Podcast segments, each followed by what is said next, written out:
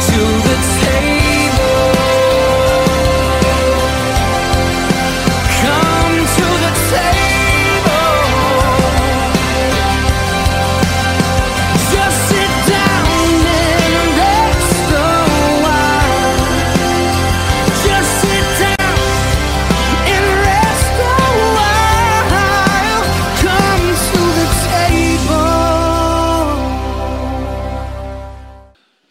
last two weeks uh, spoke about the very beginning of Paul's ministry. And uh, as this is my final chance to speak for a while, we're going to talk about the ending of Paul's ministry a little bit.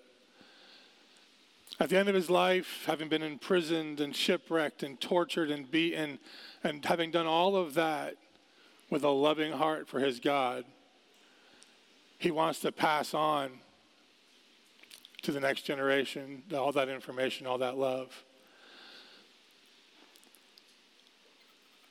When you're trying to figure out what to preach on on a given Sunday, sometimes you start with a spiritual truth. Okay, I know God's love, and so let's talk about God's love. Let's find all the verses, talk about God's love. Or maybe you're given a passage. You're like, okay, let's take this passage apart piece by piece, and we'll, we'll see what it says to us. Well, I didn't have that this week, so I was really kind of asking God, where do I start? And the concept I had to start with was spiritual, emotional, and mental health. It's like, okay, where do I go from there? And it brought a verse to mind, uh, 2 Timothy 1 7, and it speaks about a sound mind. For God has not given us a spirit of fear, but of power and of love and of a sound mind. Okay? So I have my concept. Now I have my verse. Let's see where I can go from there. And so I read more about the context of 2 Timothy 1. And so I found a bit of symmetry. In verse 2, he lists out three elements God's grace, God's mercy, and God's peace. And in verse 7, he talks about fanning the, fanning the flame in our spiritual lives. Uh, it's not in 7, actually, somewhere else in there. Um, and that it is developed in power and love and have a sound mind. And I found that the, the grace and mercy and peace and the power and love and sound mind correlated to me. And so I wanted to see is that real? And so we'll start in 2 Timothy chapter 1 verse 1. This is a letter from Paul chosen by the will of God to be an apostle of Jesus Christ. I have been sent out to tell others about the life he has promised through faith in Jesus Christ. Now, the life he promised, there are two versions of that life. There's the life here that he promised is going to have trouble, and there's the life in heaven that would be with him. And those are the things that Paul talked about. Because I am writing to Timothy, my dear son, may God the Father and Christ Jesus our Lord give you grace, mercy, and peace. Timothy, I thank God for you.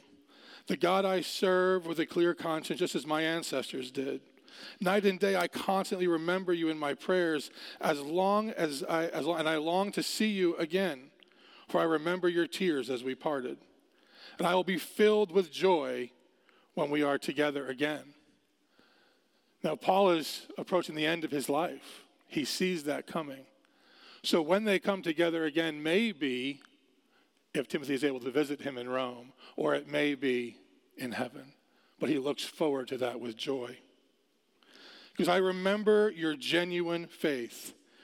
For you share the faith that first filled your grandmother Lois and your mother Eunice, and I know that same faith continues strong in you. This is why I remind you to fan into flames the spiritual gift God gave you when I laid my hands on you. For God has not given us a spirit of fear and timidity, but of power and love and self discipline, or as other translations say, a sound mind. Let's pray. Father, we come to you now and we ask for clarity of your word, for your grace and your mercy and your peace to be upon us right now.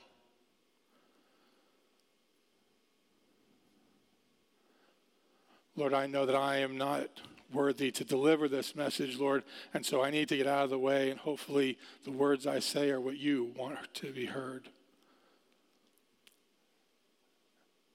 And I pray now that the power of your word is what comes through today. Amen.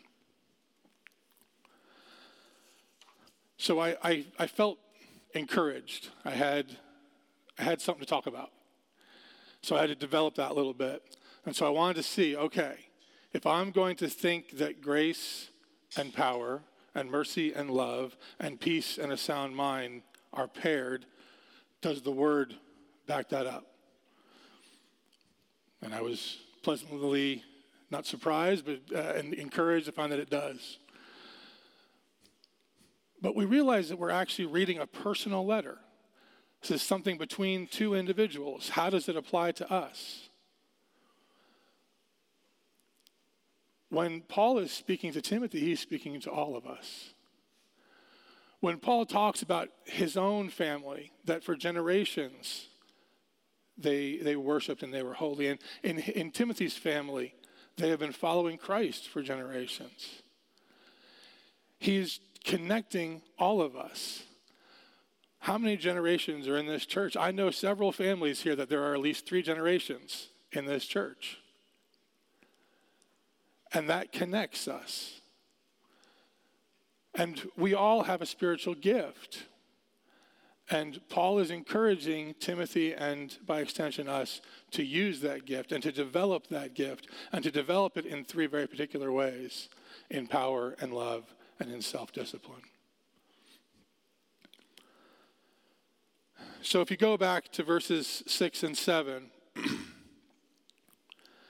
this is why I remind you to fan into flame the spiritual gift God gave you when I laid my hands on you. For God has not given you a spirit of fear and timidity, but of power, love, and of self discipline. So if we can kind of clear out some of the extra phrasing in there, I'm encouraging you to fan into flame the spiritual gift you have.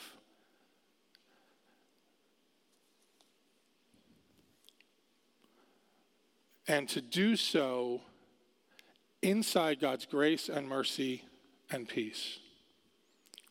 And to do it with power and love and a sound mind. We find, I find, I see in this text that there's a direct connection between these things.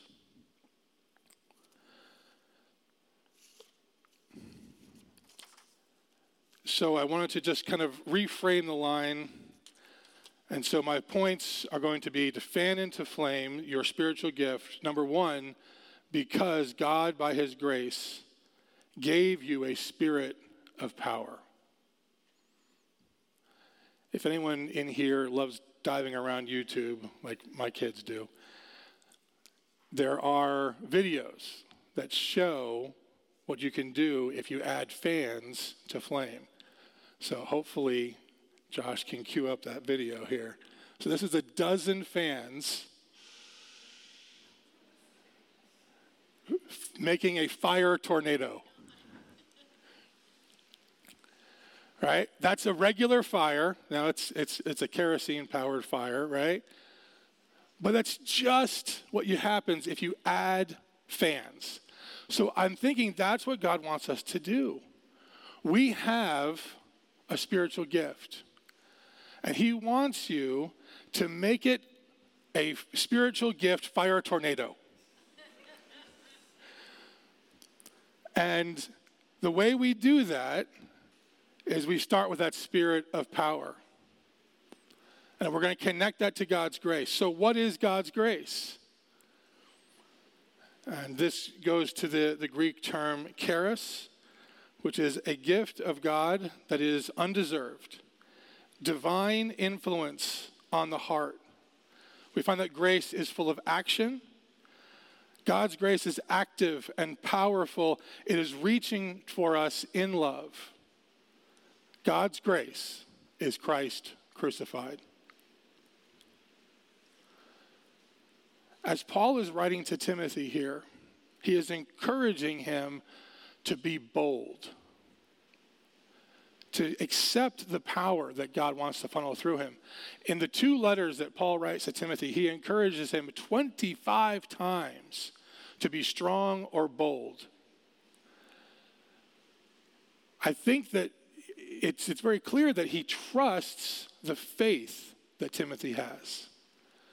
But what, he, what Timothy is not probably naturally drawn to is conf- confrontation, correction. And so Paul is saying, look, I know the spiritual gift you have, and you need to keep developing it, and it needs to be developed in a spirit of power. There's another young pastor that Paul writes to. His name is Titus. And in Titus 2, he describes God's grace. And he does so with action words. So as we go through these few verses, see how many action words you can capture. So 2 is his 11 to 14 in Titus 2. He says, For the grace of God has been revealed, bringing salvation to all people. And we are instructed to turn from godless living and sinful pleasures. We should live in this evil world with wisdom, righteousness, and devotion to God, while we look forward with hope to the wonderful day when the glory of our great God and Savior Jesus Christ will be revealed. He gave his life to free us from every sin, to cleanse us, to make us his very own people, totally committed to doing good works. He is trying to motivate, trying to tell you, look, all of the, look at all this action that's going on, and that is what has saved you. Anyone, anyone want to venture a guess how many words I found in there? Throw a number out. Anybody? Somebody say 10. 10. 10 there it is. Yeah, great. Um, and so I, that was very encouraging to me that God's grace is so active. And so I once again I kind of reframed it here. So there's there's God's part, there's Christ's part, and there's our part. So God's part there was to reveal his grace and to bring salvation.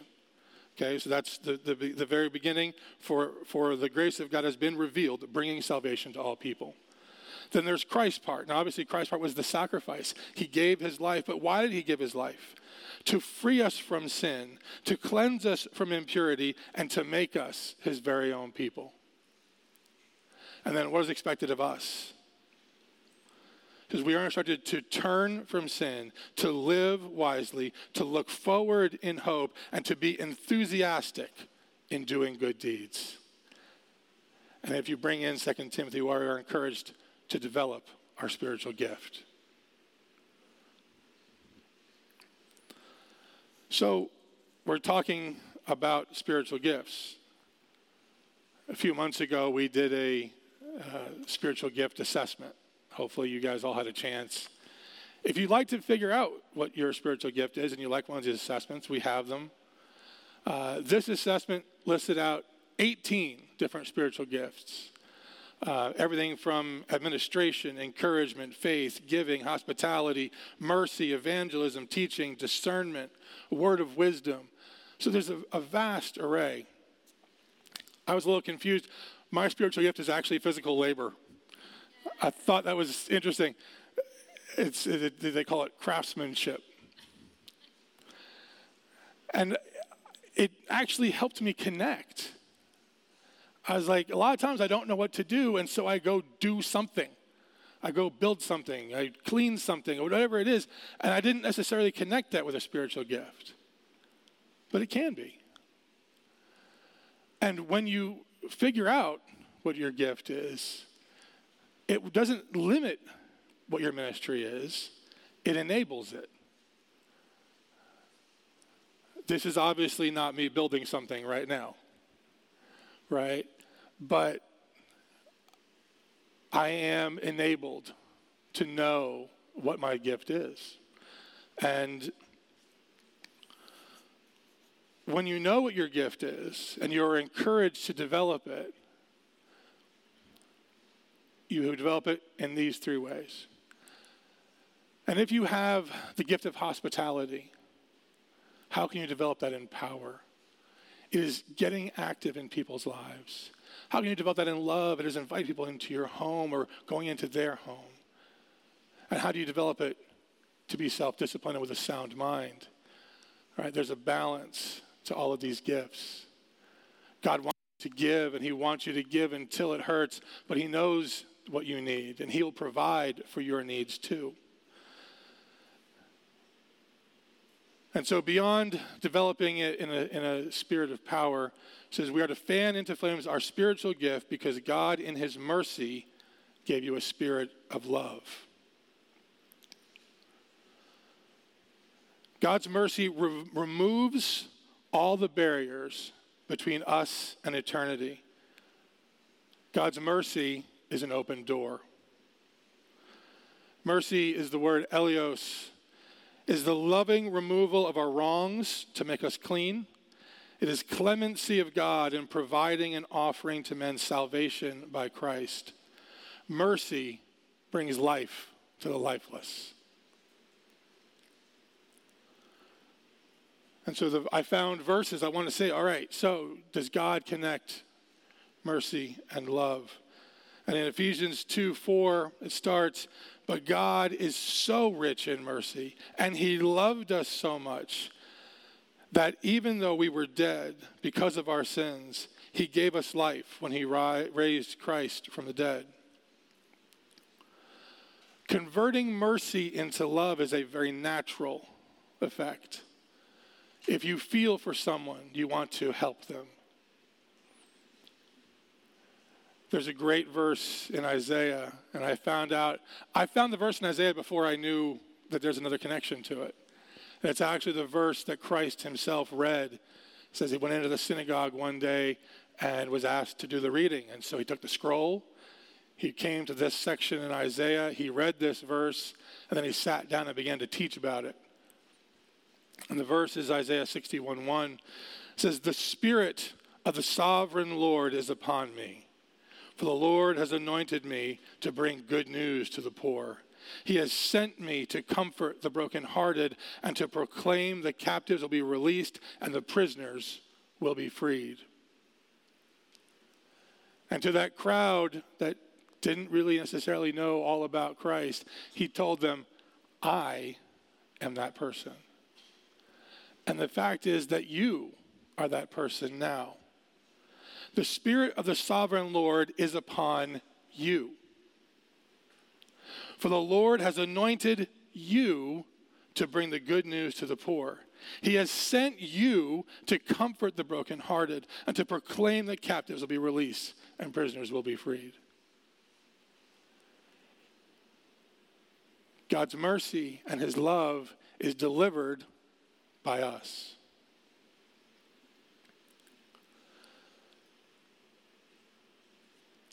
In Matthew 4, he's speaking, this is part of the Sermon on the Mount, and he says, But I say, love your enemies and pray for those who persecute you. Practice mercy on the people who don't like you. Love them, pray for them.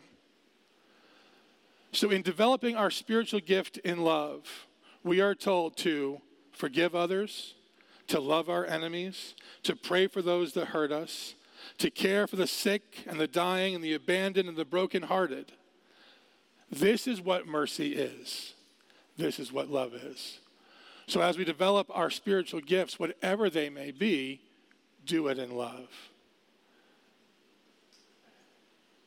If you have the gift to see the error of someone's ways and help them pinpoint where their trouble is, you can do that boldly and you can do that forcefully, but you can also do it lovingly. We're told that those who bring people back to the church are doing a good thing. So if we know someone who's fallen away and we speak into their lives, we need to do so in love. In fact, we are told to lead with love. It's a, a, thing, it's a phrase, right? Lead with love. And so finally, we are to fan the flame of our spiritual gift because God's peace protects and desires a sound mind. Peace or shalom, a, phrase, a word we're all pretty familiar with, I'm sure, is having a right relationship with God and others and self. God's peace is beyond our understanding. It is reconciliation in a relationship as when one has peace with God. And so, once again, I wanted to find does Scripture link God's peace with a sound mind? And it does. In John 14, 27, talking about the spirit that would inhabit them, I am leaving you with a gift, peace of mind and heart. And the peace I give is a gift the world cannot give. So don't be troubled or afraid. These verses in John have a lot of similarity with the verse in, in Timothy that he's not given you a spirit of timidity or fear, but of power and love and of a sound mind. And that is the working of the Spirit in our lives, bringing those spiritual gifts to bear. And those spiritual gifts aren't for just for the immediate people of our lives. They are, they are a blessing to us. They're a blessing to our home, blessing to our church, blessing to our larger community.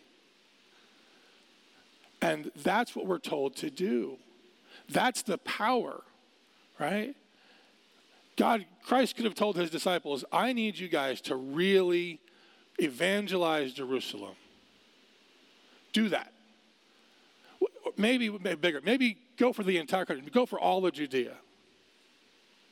But he didn't stop there. He says, You go to the people who, who we don't necessarily believe, like go to Samaritans, right? He says, Then I want you to go to the ends of the world.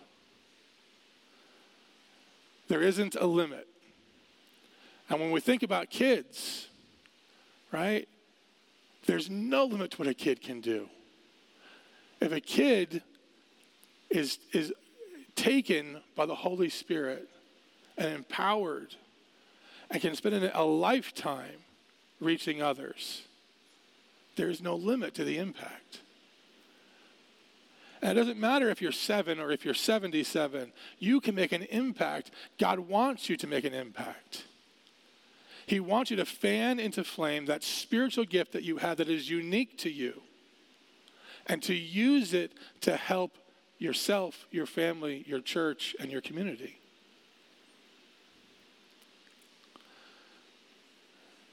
In about 10 days or so, 80% of my family is heading to Brazil. And this church and the people of this church have been incredibly supportive of that. And so that is you investing in someone else's spiritual gift. And that encouragement to others is important. And when we find someone who is a Timothy, who has a spiritual gift, who has great faith, and needs the encouragement, our job is to do that. We're to be that Paul in their life, telling them, no, you can do this. Let me help you. I know you can do this. I've seen you do it before, and I know you'll be great at it. And even if they fail a few times, it sometimes it takes a little while to get it right. But as my father in law has said, and I've stolen for many years now, anything worth doing is worth doing even poorly because you've got to get it done. Right? And people will come alongside when you're doing something poorly and go, wait, wait, wait, I can do that too. Let me help. But it, sometimes it takes someone to get out in front and to actually do something. Or the people that come behind and use their gifts to the benefit of everyone. In Philippians 4, says, Don't worry about anything. Instead, pray about everything. Tell God what you need and thank Him for all He has done. There are times that I thank God for the solution before I found it. Because once you bring it to God, you need to leave it there and let God direct. Then you will experience God's peace, which exceeds anything you can understand. His peace will guard your hearts and minds as you live in Christ Jesus. That's a great promise. So the question is can we? Can we stop worrying? I heard a line this morning on the way in. Some people's list of worries is longer than their prayer list. And that's going to be a problem. That, there's, a, there's a misbalance there. What we're concerned about it needs to be what we pray about. And then we need to stop and leave it there and let God direct the solution. Because when we do, a peace that is beyond our understanding comes to us. In Romans 12, there's a fairly famous passage, 12, 1 and 2. And the second part of verse 12 is keep letting yourselves be transformed by the renewing of your mind so that you will know what God wants and will agree that what he wants is good. It is satisfying and able to succeed. It is that regular renewing of our mind, that regular staying in Scripture, that regular prayer, and not just a prayer that talks, a prayer that listens, is how you get to God's peace. Because you can complain to someone all day, you can complain to the person who can solve your problem. If you don't listen for their response, you've just wasted your breath. And so don't do that to God. Worry about nothing, pray about everything, and leave it there with Him. I believe that accepting God's peace is actually the first step. Talking with God about what your needs are and listening for His direction is a crucial element of the renewal of the Christian mind and the empowering of your spiritual gift. Protecting our minds is what makes everything else possible. We need to accept God's gift of peace through His Spirit. We need to renew our minds in His Spirit. We need to understand what God's will is and see that as God's perfect plan. We are told to live wisely and righteously in this world. In Proverbs 4, it says, above all else, guard your heart, for everything flows from it.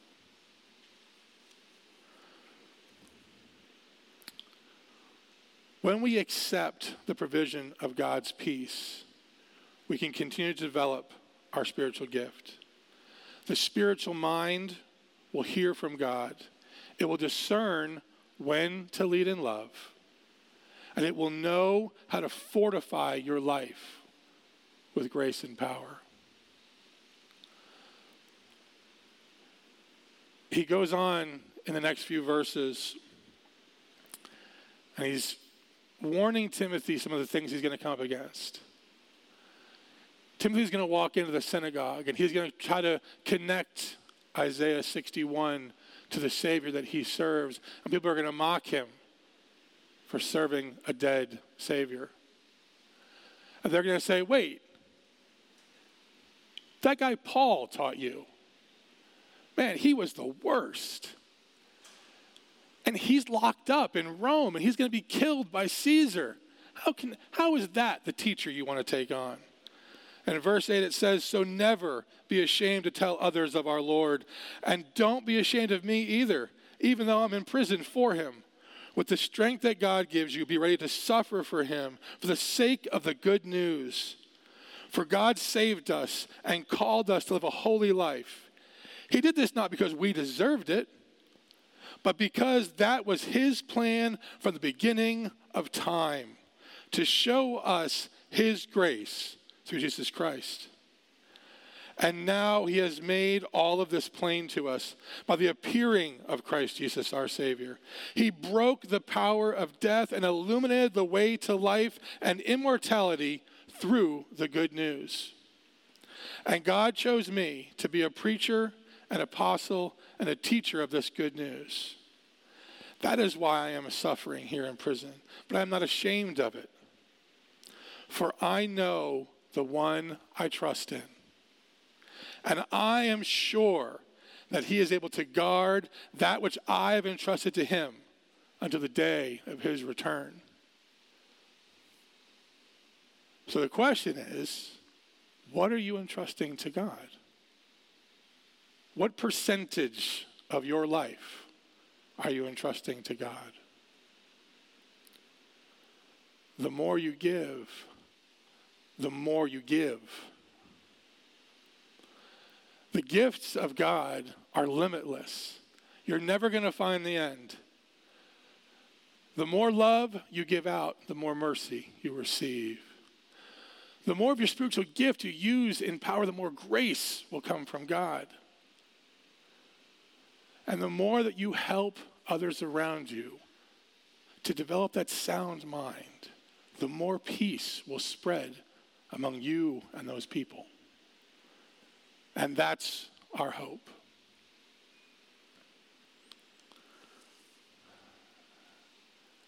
Josh, I think you have the slide that has all three points. If you wouldn't throw that, mind throwing that back up there for me. Envision that fan powered fire tornado. That's what God's asking you to do. You have a spiritual gift and you have faith, and left to itself, it's this nice little fire contained in that fire ring. And maybe every now and then it's going to touch someone else's life. Someone's going to come roast a marshmallow over that little flame. And that's great. Do that. But God's encouraging us to do more. Get those dozen fans positioned at just the right angle. Create that fire tornado of spiritual gifts in your lives. Make an impact. These next four days with these kids, what a chance to make an impact. Teen leaders, what a chance not only to make an impact, but to be impacted.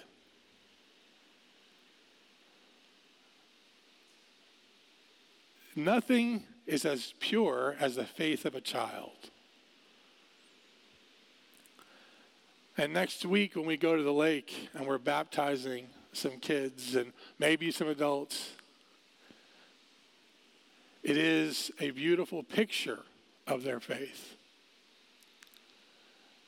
And that's what our goal is. And that's what I want to talk about today. And I appreciate you guys listening. Let's pray.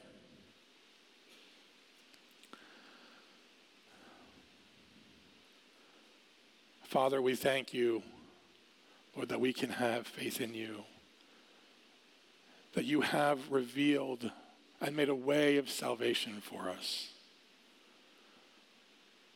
Christ, that you came and you sacrificed yourself to set us apart as your own children.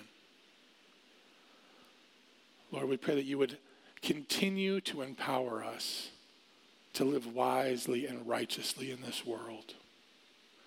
Help us to use the gifts you have given us to reach others and to be of service in our community.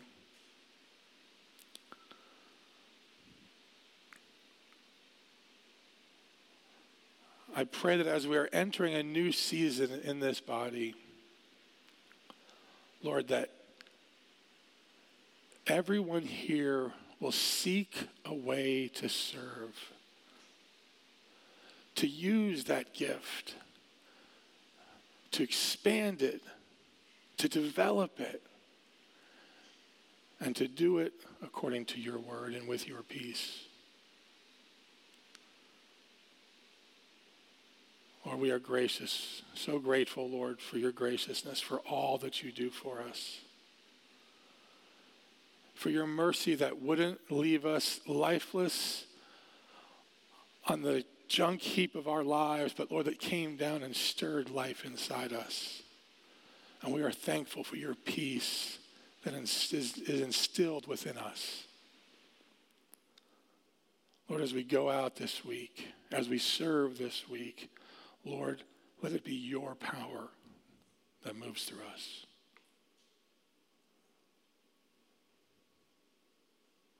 Lord, we thank you and we love you and we bless you now. In your name we pray. Amen.